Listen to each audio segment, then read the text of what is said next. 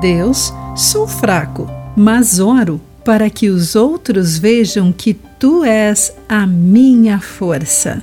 Olá, querido amigo do Pão Diário. Muito bem-vindo à nossa mensagem de esperança e encorajamento do dia. Hoje vou ler o texto de David Roper com o título Uma deficiência planejada. Há uma nascente natural que se ergue no lado leste da cidade de Jerusalém. Nos tempos antigos, era o único suprimento de água da cidade e estava localizada fora dos muros.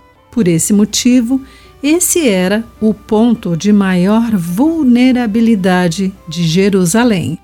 A nascente exposta significava que a cidade, de outra forma impenetrável, poderia ser forçada a se render se um atacante desviasse ou represasse a nascente. O rei Ezequias solucionou isso, fazendo uma represa e cavando um túnel através de 533 metros de rocha sólida da nascente para a cidade, onde fluía para o poço inferior, conforme 2 Reis, capítulo 20, versículo 20, e 2 Crônicas, capítulo 32, versículos de 2 a 4. Mas em tudo isso, Ezequias não pediu ajuda àquele que fez tudo isso, não levou em conta aquele que há muito planejou essas coisas.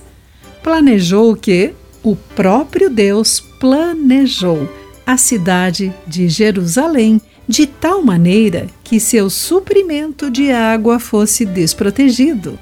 A nascente do lado de fora da muralha era o lembrete constante de que os habitantes da cidade deviam depender unicamente do Senhor para sua salvação.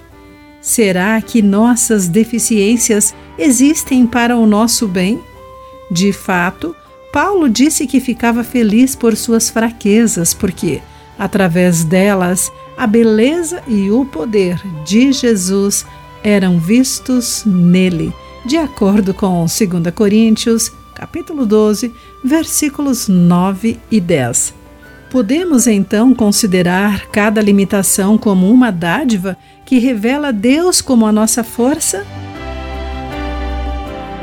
Querido amigo, como as suas deficiências o ajudam a ganhar confiança em Deus?